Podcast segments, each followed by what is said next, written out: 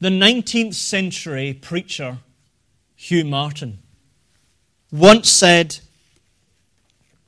The church flickers in her divine life and becomes shallow in her divine knowledge when she thinks she has ascertained all that is implied in the death of Christ.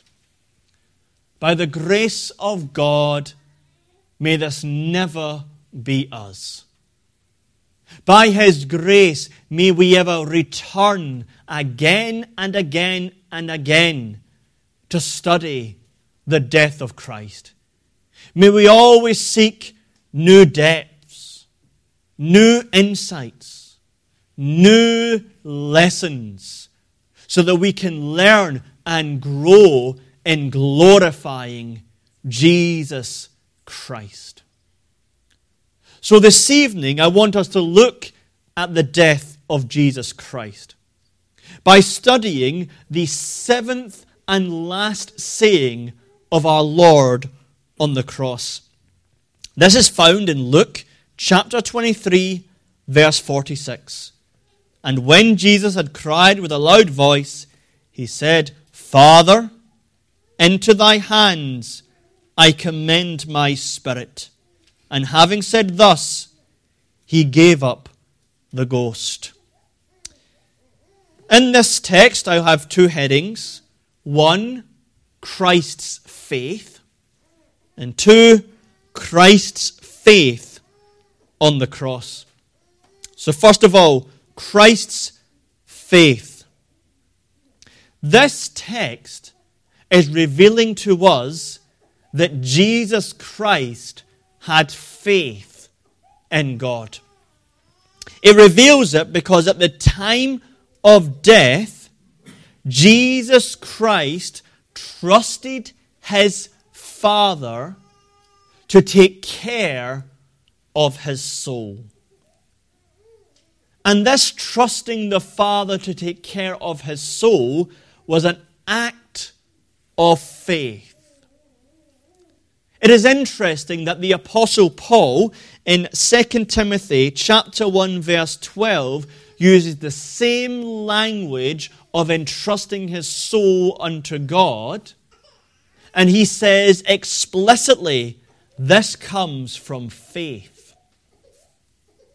I know whom I have believed faith and am persuaded that he is able to keep that which I have committed unto him against that day. Committed is the same word that Christ used here for commend.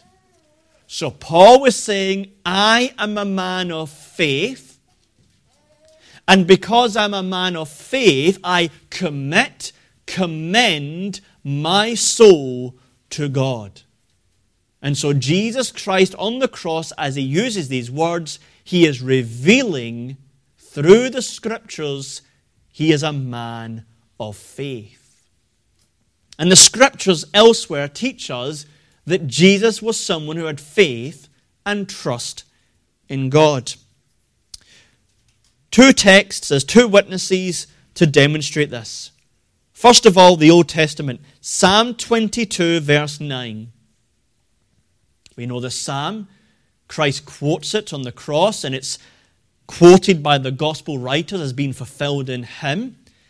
And it says in verse 9 and 10, Jesus speaking here, Thou art he that took me out of the womb, thou didst make me hope.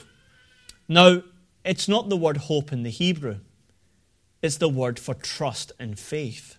Thou didst make me trust, faith, when I was upon my mother's breasts. I was cast upon thee from the womb. Thou art my God from my mother's belly. Now, a mystery here.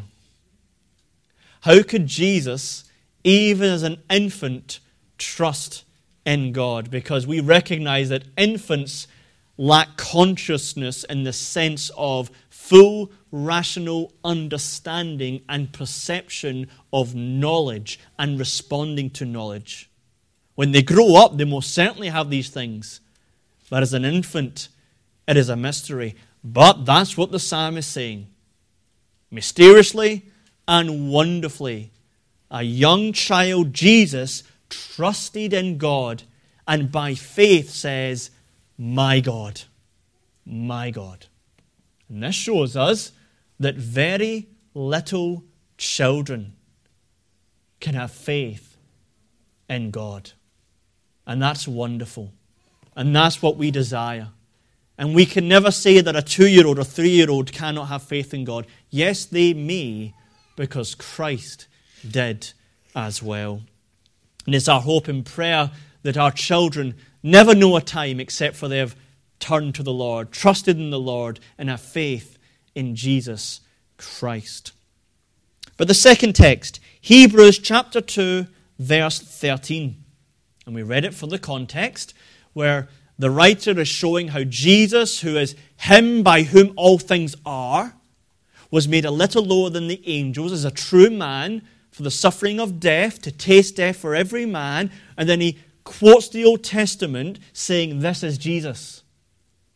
He quotes Isaiah chapter 8, verse 17, and says, This is Jesus. I will put my trust in him. So Jesus, as a man, says about God, I put my trust in him. And therefore, Luke 23 46 and these other texts reveal and prove Jesus was a man of faith. He trusted in God. Now, this is something we don't often emphasize as Christians. But to help us understand theologically, I want to ask three questions. One, what is faith? Two, how can Jesus have faith? Three, why is it important that Jesus has faith? So, first of all, what is faith? The essence of faith is trust and confidence. We often say that faith has three key components, and you need all three for true faith. The first is knowledge. People out there say that faith is blind, where you, you ignore knowledge, you ignore reason, you ignore evidence, you ignore arguments. Faith is just blind. Absolutely not. Absolutely not. Faith is built on knowledge, truth, evidence, understanding. But the second part of faith is that you assent to that knowledge. That is, you agree, you affirm its truth. But that's not enough for faith. The three, the third part of faith, which is essential, is trust. A classic illustration for faith as trust is given by the 19th century tightrope walker Charles Blondin. He was the first man to cross the Niagara Falls on a tightrope. When he did it in the midst of the 19th century, there was a crowd of over 100,000 watching him. And amazingly, he did it. He went from one end of the falls to the other on a tightrope. And as he finished, it's recorded that the crowd were amazed and applauded, as you can imagine they would do. Then he said to a man in the crowd, Do you believe that I could put a man in a wheelbarrow and take that man across the Niagara Falls on a tightrope? And their man responded, Yes, I believe you could do that. Then Blondin replied, Would you be that man? Come in the wheelbarrow and we can do it. And the man said, No. The man assented that Blondin could do it, but he didn't have true faith because he didn't trust Blondin to do it. He didn't put his confidence in it to do it. And that's what true faith is. You don't only know about God, you don't merely agree and assent to the truth of God, but thirdly, you put your confidence and your trust in God. And the same for Jesus Christ when we're believing in Him. We don't just simply have knowledge of God, uh, Jesus through the Bible. It's not simply we agree orthodox confession of who He is, but we trust in Him. He's our Lord, He's our Savior, He's everything. We trust in Him. And that's faith. God is unseen, and the person says, I trust, I am confident in God. Hebrews 11:1 1, Faith is the substance of things hoped for, the evidence of things not seen. And so Jesus Christ put his trust in the unseen God.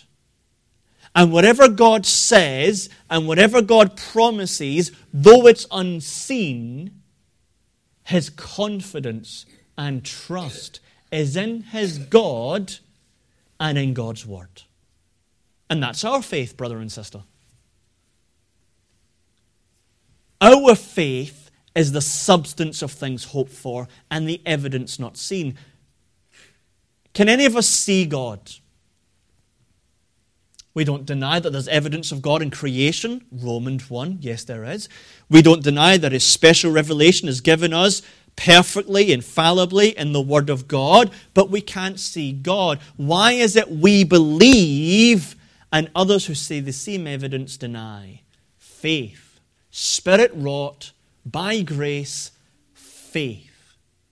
Because faith trusts the unseen God and His words. Secondly, how can Jesus have faith? If you read the medieval theologians like Thomas Aquinas, Peter Lombard, they have influenced the Roman Catholic Church to such an extent, as a church, they deny Jesus ever had faith. Aquinas, Lombard, and the Roman Catholic Church teach it is insulting that Jesus would have faith in an unseen God. That's what they say, insulting. If Jesus is God, how can he have trust in an unseen God? And therefore they say he did not walk by faith. He did not have faith, and it is insulting to him to say so. And then you can say, what about the acts of faith in his life? Prayer. Prayer is someone who believes in the unseen God and communicates with the unseen God. They say he never really prayed.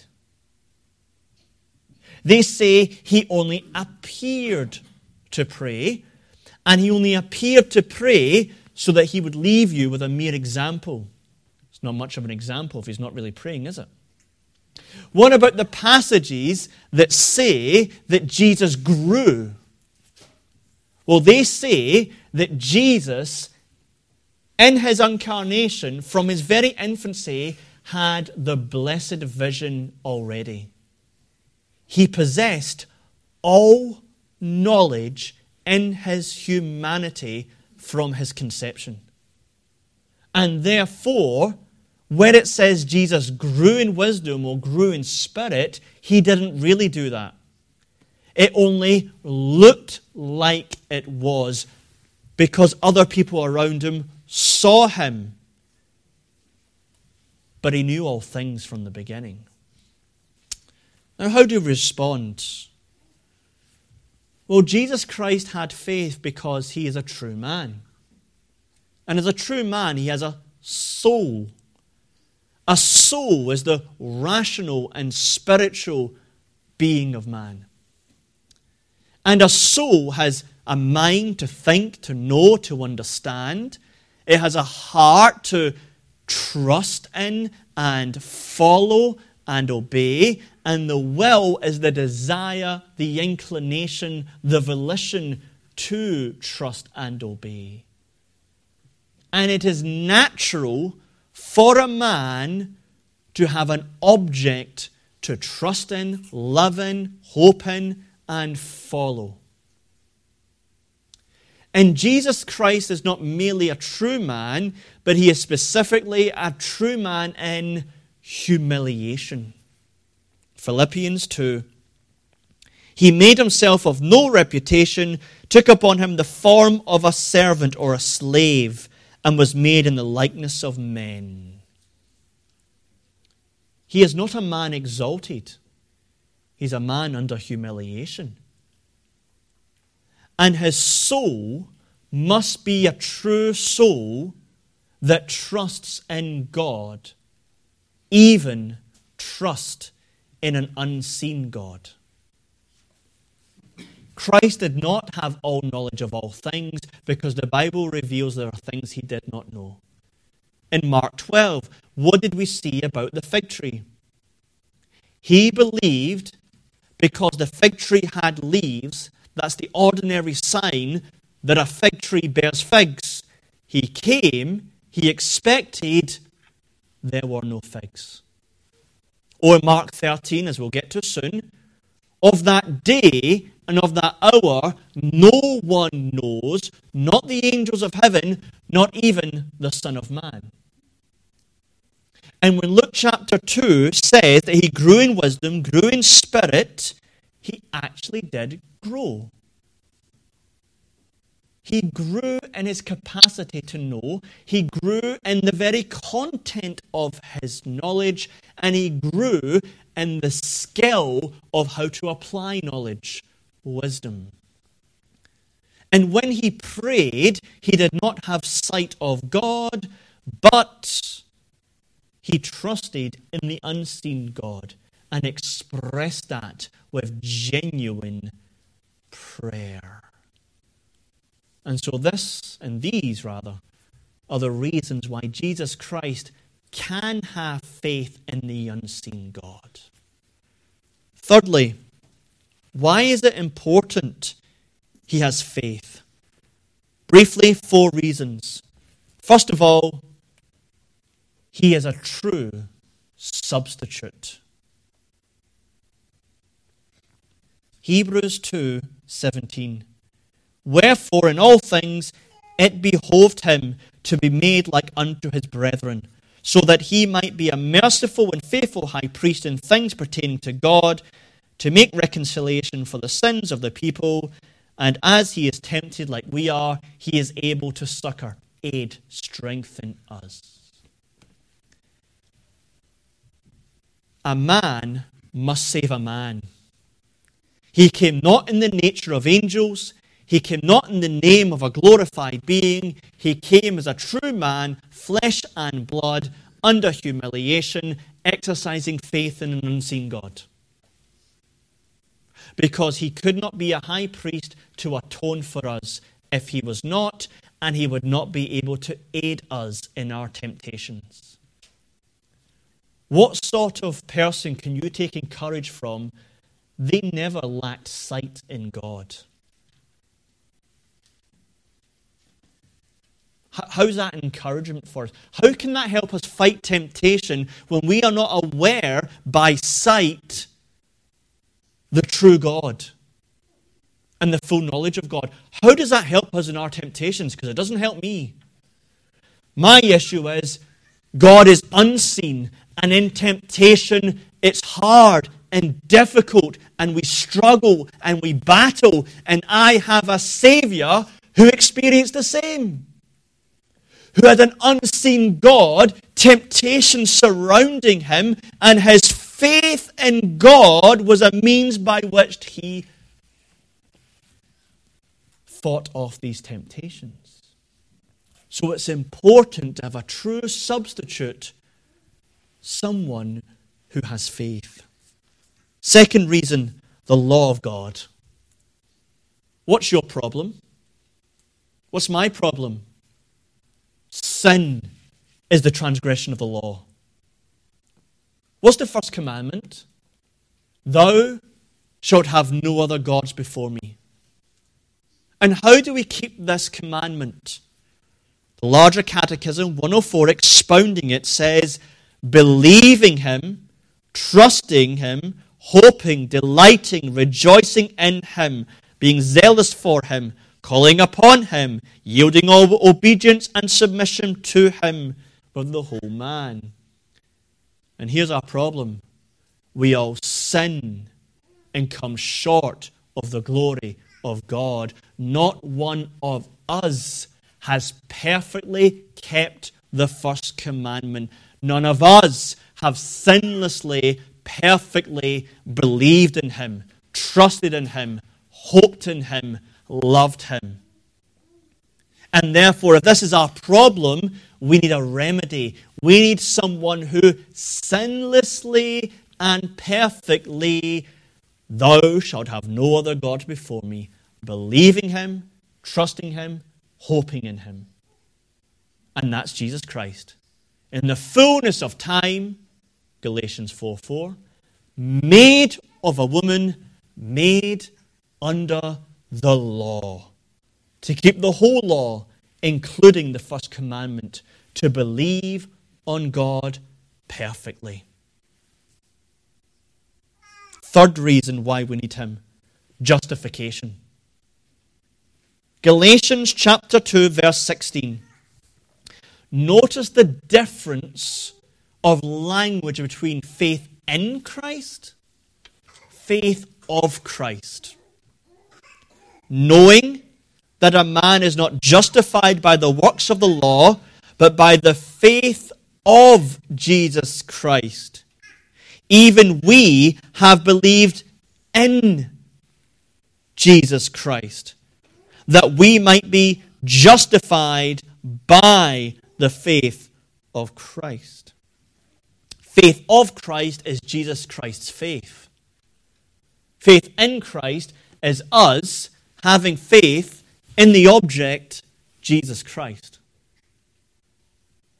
You see, Jesus Christ's faith was sinless and perfect, keeping that law for righteousness, and that whole righteousness is the ground of our justification, imputed to our accounts and received by the instrumentality, faith in Jesus Christ.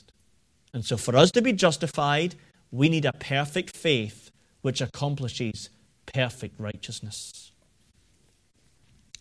Fourth and final reason why we need Jesus Christ to have faith how can we grow in faith if all our examples are faith mixed with sin? You can learn a lot from Abel and Abraham and Noah and Enoch and Sarah and Mary of Bethany and Mary Magdalene and Hannah and all the other cloud of witnesses. We can learn a lot from them. But it's not a perfect example, it's a very imperfect example.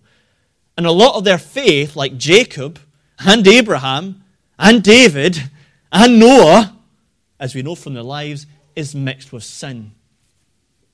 We need a perfect example, and Jesus Christ is that.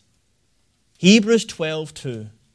Looking unto Jesus, the author and finisher of our faith.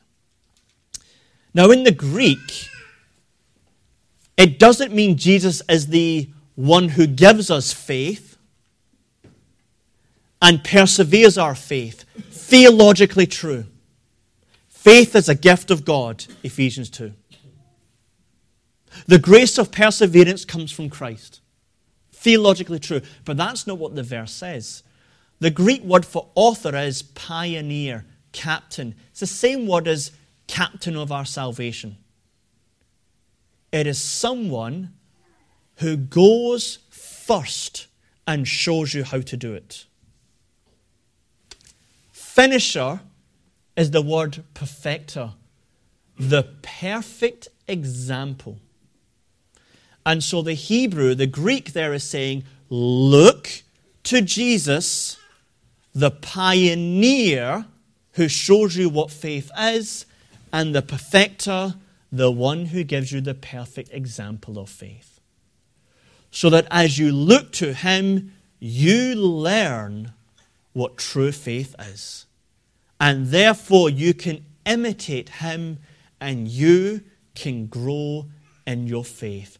That's what Hebrews 12:2 is teaching. And if Jesus Christ did not have faith, then we would have no perfect example. But praise be to God, He is the man of faith, and we can learn from Him. But secondly, I want to look at Christ's faith on the cross. And by meditating on his faith on the cross from Luke 23 46, we can see one, how we're saved by perfect faith, and two, how we can learn and grow in our faith. And I want to look at four aspects of Christ's faith on the cross. First of all, Christ's faith in the Word of God. When Christ is exercising his trust in God, he uses the Bible to express that faith. The words here, into thy hands I commend my spirit, is a direct quote from Psalm 31, verse 5, where the psalmist, in the midst of troubles, is putting his trust in God and saying, God, I trust you to take care of me. And so Jesus uses God's words to express his faith. And if you know the life of Christ, you know he was saturated, saturated by the Word of God. When the devil came to him in the wilderness, and the devil wanted him to trust in bread, to trust in food, and turn the stones into bread. What did he say? Quoting Deuteronomy 8 Man shall not live by bread alone, but the word of God that proceeds out of the mouth of God. I look to the unseen God and trust in Him, and His word is what I trust in. And that's our Lord Jesus Christ. You remember when he was young, when his mother and Joseph discovered he's missing. He's still in Jerusalem, he's still at the temple, hearing the word of God. As the men are hearing or teaching the Word of God. And there's Q&A, there's catechism style, if you like, or fellowship discussions regarding the Word of God. And his mother comes to him and says, I was so worried about you. He says, Mother, do you not know I must be about my Father's business? I must learn from him, grow in him, and know him. And I'm doing that through the Word of God. And in his whole life, you read the Gospels, he's meditated, memorized, studied his Bible. And through his life, he looks to God's word and God's promises and exercises faith every step of the way. Same on the cross. He quotes the Bible. My God, my God, why hast thou forsaken me? Psalm 22 1. Into thy hands I commend my spirit. Psalm 31 5. His faith is in the Word of God. And the same with us. Where does our faith come from? Romans 10. Faith cometh by hearing, hearing by the Word of God. Brother and sister in Christ, how does your faith grow? The Word of God. 1 Peter 2 2, we know the verse. As newborn babes, desire the sincere milk of the word, that ye may grow by. Too many in the visible evangelical church today want to move beyond the Word of God. We want special revelations. We want the Holy Spirit to give us special feelings and promptings. And that's when you know you're in a dangerous step. Christ never moved away from the Bible. even though he had special revelation by the Holy Spirit, you read the Bible, his foundation was always the Word of God.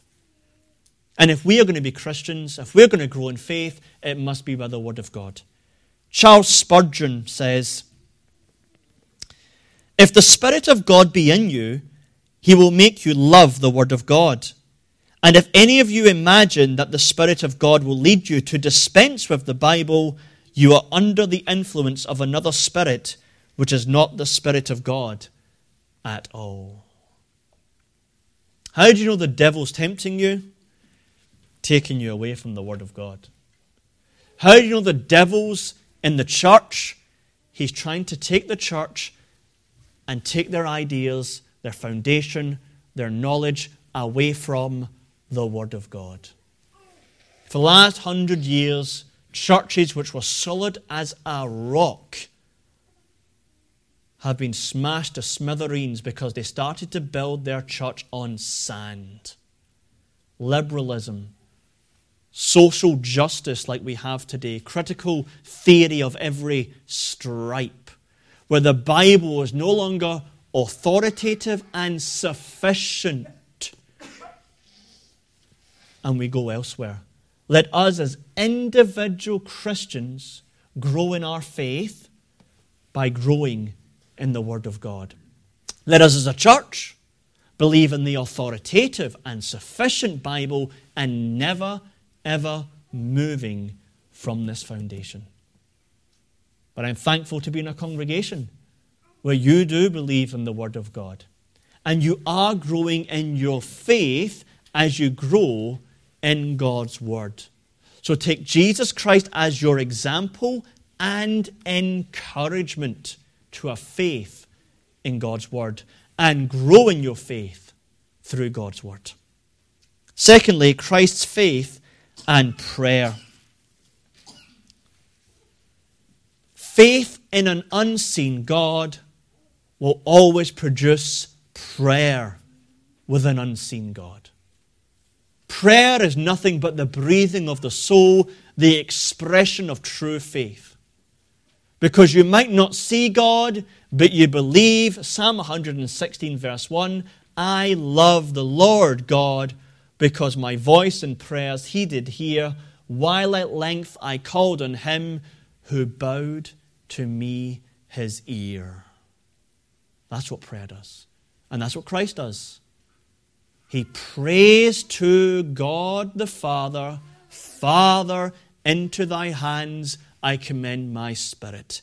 And Christ's life was full of prayer. What was he doing when he was baptized? Praying. What was he doing in the wilderness? Praying. When people were knocking at his door trying to be healed in Mark 1 and he was absent, where was he? On a mountain praying. The night before he called the twelve, what was he doing? Praying. When he was on a mountain before the transfiguration, what was he doing? Praying. After the upper room, what did he do? He prayed. When he was in the garden of Gethsemane, what was he doing? Praying. And what was he doing on the cross? Praying. Father, forgive them, for they know not what they do. Father, into thy hands I commend my spirit. He was praying as an expression of faith. And we can learn three things about prayer through Jesus Christ's faith. First of all, the object of prayer Father. Father, into thy hands I commend my spirit.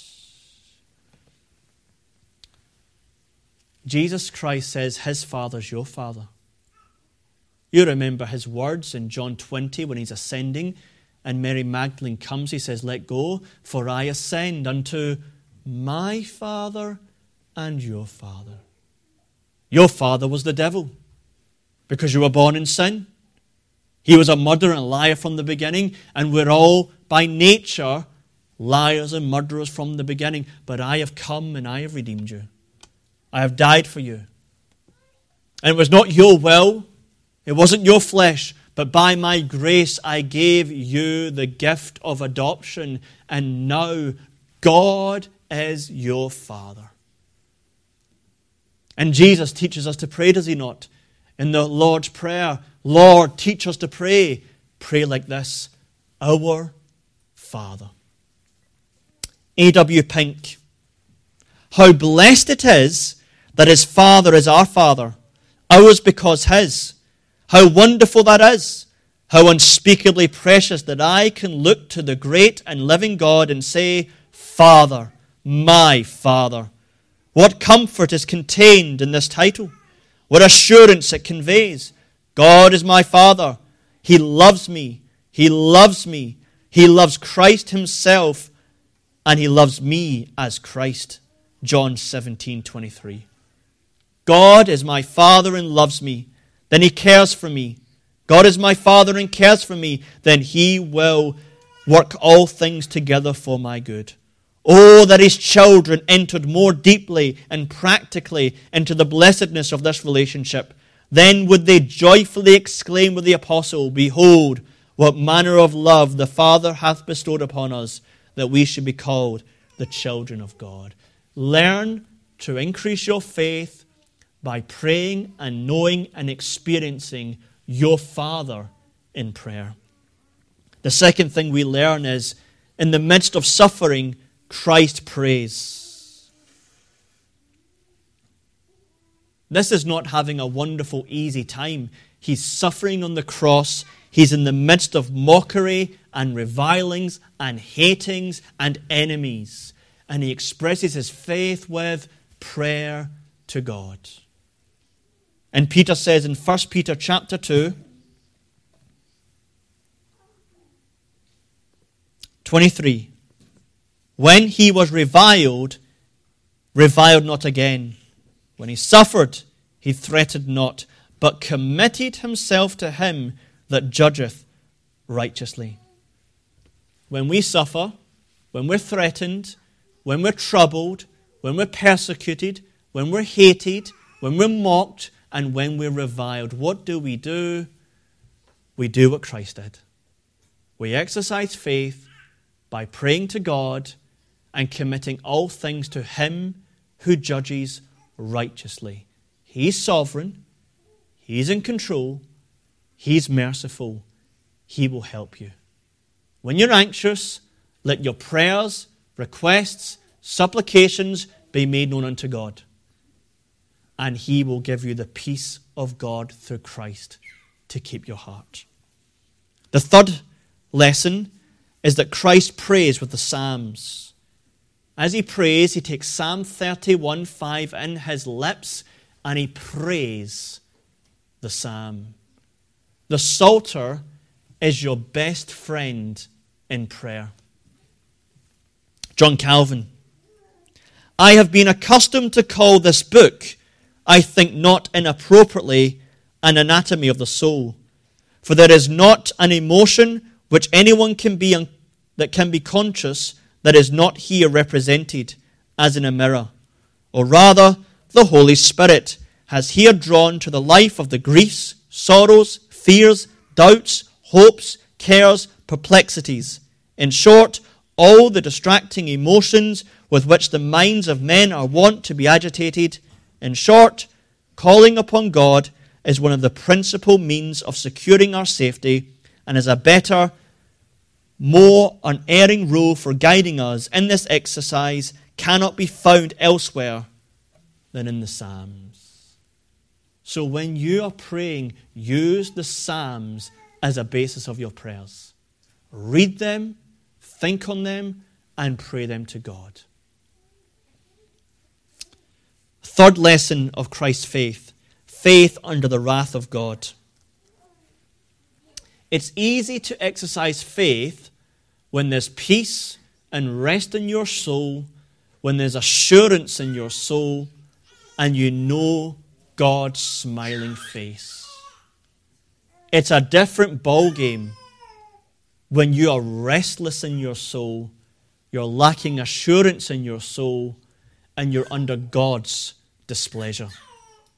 When Christ prays this prayer of faith, it's in the midst of great wrath and abandonment. Look at verses 24 to 20, uh, 44 to 45. It was about the sixth hour, and there was darkness over all the earth until the ninth hour, and the sun was darkened. And when Jesus cried with a loud voice, Father, into thy hands. Emotions affect our faith. If we're sorrowful, fearful, depressed, it can cause our faith to fail and faint. Unbelief arises. We struggle to trust in God. I know that by experience, and brother and sister, I'm sure you know that by experience. But when Christ's emotions were filling him, when he was under God's wrath, he still trusted in him. John 12, 27. Now is my soul troubled. What shall I say? Father, save me from this hour. My soul is shaken. My soul is agitated. My soul is troubled because I'm about to suffer for sin under God's wrath. Should I pray, God, no, let me not die like this? But for this cause I came. Father, glorify thy name. See that? When his soul was troubled, he says, No, I have faith in God. Glory to you alone. I will experience this hour. Then the garden. Think of the words of Gethsemane. He began to be sorrowful and very heavy. My soul is exceeding sorrowful, even unto death. He began to be sore amazed. That means stricken with terror.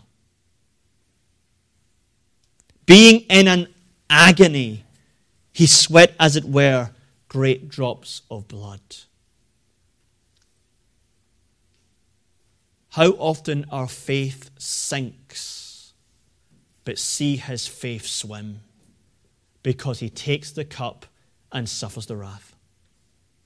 And then, verse 44 to 45, he is under darkness. This darkness is the wrath of God. This darkness is the day of the Lord in the soul of the Lord.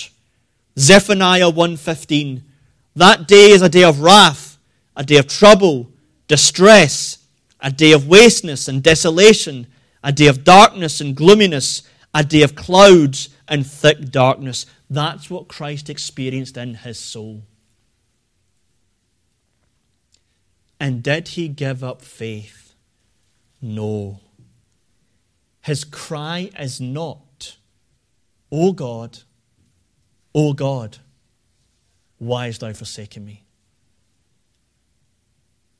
His cry is a cry of faith. My God, my God, why art thou forsaking me? Jesus is the greater than Job. Job 13 15. Though he slay me, yet I will trust in him. And through this faith, he saves us and gives us an example. Brother and sister in Jesus Christ, there's going to be times in your life when assurance has been lost. Doubts and fears and troubles and agitations are going to come to your soul. Your flesh wants to scream out unbelief, unbelief. The devil wants to tempt you unbelief, unbelief. Go to Christ and learn from him. Though he slay me, yet I trust in him. He will never leave me nor forsake me. Therefore, even though I'm feeling like this, even though I'm struggling like this, I'm going to exercise faith in an unseen God. And if I ever am under the chastening hand of God, I am not going to despair because He loves, He loves him whom He chastens. So learn from Christ, and in your soul struggles, trust in Him. Fourthly and lastly, Christ's faith in death. Father, the object of the desire in prayer. Into thy hands. The hands are the place of safekeeping. In John 10 28, it says, No one is able to pluck his people out of God's hands. I commend. Commend means to safely deposit for protection and safe keeping. My spirit. Spirit is the life principle of man. And as death is separation of body and soul, he is saying, I put my life in your hands.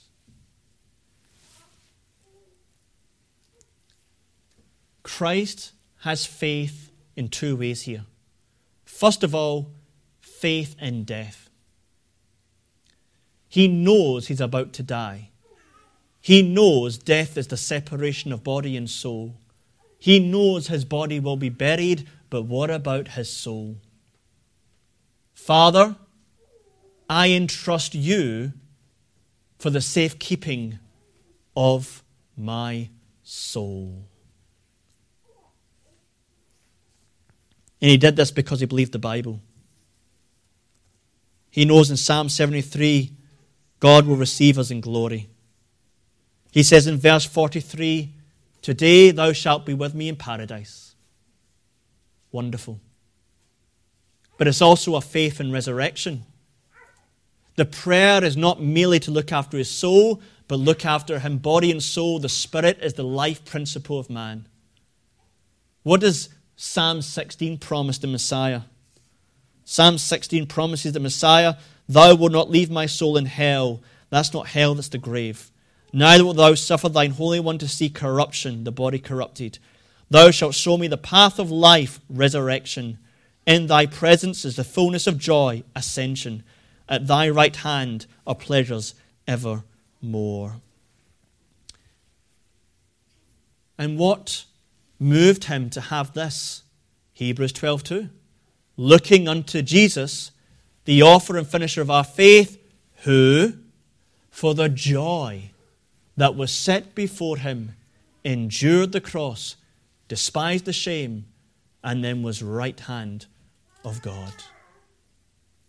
This means, brother and sister in Jesus Christ, he is acting as a representative here. Metaphorically speaking, as he entrusts his own body and soul, life to God, he is doing on our behalf, and he is giving into God the Father's hands our body and soul. This means we need not fear death. If any brother or sister in Jesus Christ faces death, we have assurance that God the Father will keep our soul and will raise us from the dead. What did Stephen say when he was martyred? Lord Jesus, receive my spirit. Confident. Christians are the only one who are confident in death. If you ask a Muslim, when you die, will you go to paradise? I don't know, because it's based upon works. Have I done enough? You ask a Jew, Are you going to paradise? I don't know, because I don't know if I've done enough. If you ask a Roman Catholic, if you die, will you go to heaven? I don't know. I don't know if I've done enough. But you ask a Christian, where are you going? Heaven, because Christ has done enough. And therefore, on my deathbed, Lord Jesus, receive my spirit. Father, into thy hands I commend my spirit. You will keep my soul. For me to live, but to die is gain. To be absent from the body is to be present with the Lord. Looking unto Jesus, whose blessed appearance shall come, and we will be raised from the dead. I go away to my Father's mansions to prepare a place for you. But when I come back, I will receive you to myself, and we will be in the Father's mansions forever. And this is our example. We do not need to fear death because Christ commended his Spirit to God. All of our souls are protected by God the Father for Christ's sake. This is wonderful. This is faith. With all the unseen future things to come, because of what Christ has done, He is our example, and we are confident and assured we will be with the Lord forever. So, brother and sister, do you have faith in Christ? Do you want to grow in your faith in Christ? Look unto Jesus, the pioneer and perfecter of our faith. Let us pray. Lord our God, faith is a gift of God. Thy Spirit gave us this faith.